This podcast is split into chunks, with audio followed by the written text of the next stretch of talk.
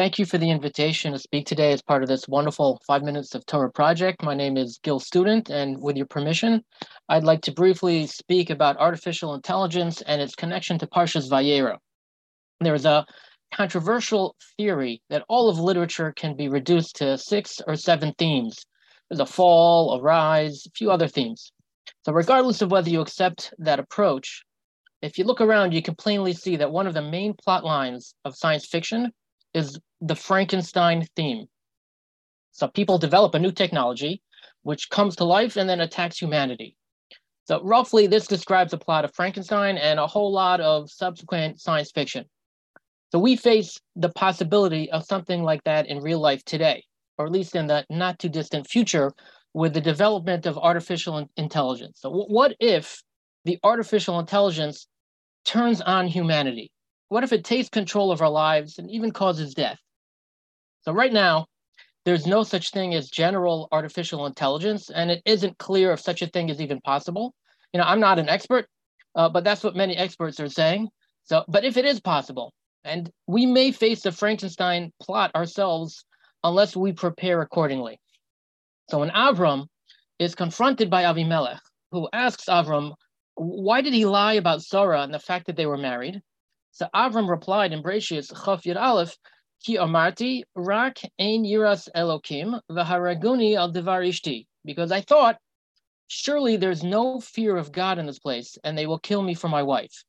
So what does the word rak, surely or only, what does it add to this sentence? In 1936, Rav Wasserman visited Berlin and was invited to speak at the Hildesheimer Seminary, the Orthodox Rabbinical School, which was led at the time by Rabbi Chiel Yaakov Weinberg, the, the Sridei Eish.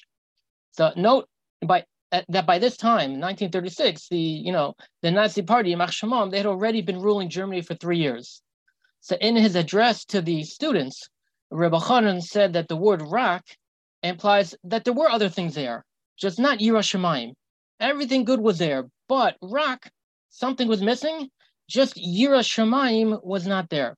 Avram looked around in Gerar and he saw advanced culture, literature, arts, but without Yiras Shamayim, all those values were worthless, and he was scared that they might kill him. V'haraguni al devar ishti. And Bereshit Perek Aleph Pasuk Chaf Vav says Naase Adam, let us make man. The Rabbi Elchanan quotes the Zohar, which explains that Hashem asked all of creation to add something to the creation of man. The lion gave man some of his ferociousness. The serpent gave man some of his cleverness. Everything gave man a little bit of themselves. So man is a combination of characteristics from all the animals. And just like a wild animal needs chains to hold him back, Hashem gave us, gave humanity chains, Yiras Shamayim, which will hold back our animal nature. So said Rabbi Elchanan, even if someone is a philosopher like Aristotle or an artist like Van Gogh, so his wisdom and his culture will not be able to hold back his animal nature unless he has Yiras Shamayim. So obviously, Reb Elchanan was implying that this was also true about Germany, which was full of culture and literature, but without Yiras Shamayim, that did not stop the hatred and ultimately the terrible murder, which Reb Elchanan himself was a victim. So some people consider it an irony of history that Germany, the most cultured country in the world, it undertook the mass murder, the genocide of the Holocaust. But really, it's no surprise. They tried to build a tower to Shamayim in their arrogance, to overturn nature and to fight directly to, against Hashem. But when you have no when you have no Yiras Shamayim, there's no end to the possible arrogance. There's nothing to stop your emotions, your anger, or your hatred from taking control of you and leading you into disaster for everyone, including yourself. So, so what does this mean for us?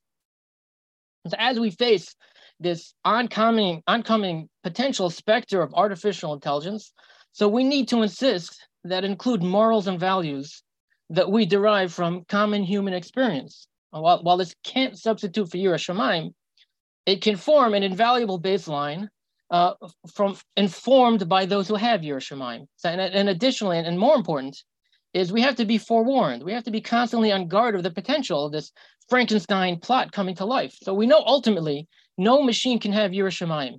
So therefore, we have to take necessary precautions to avoid giving machines enough power to become a Frankenstein. Because without Yiras Elokim, Vaharaguni al Devar Ishti, lawlessness and murder will quickly follow. So, but with Yiras Elokim, so we can move forward with confidence that our values and our safety will be preserved. So with that, I thank you and I wish you all a wonderful day.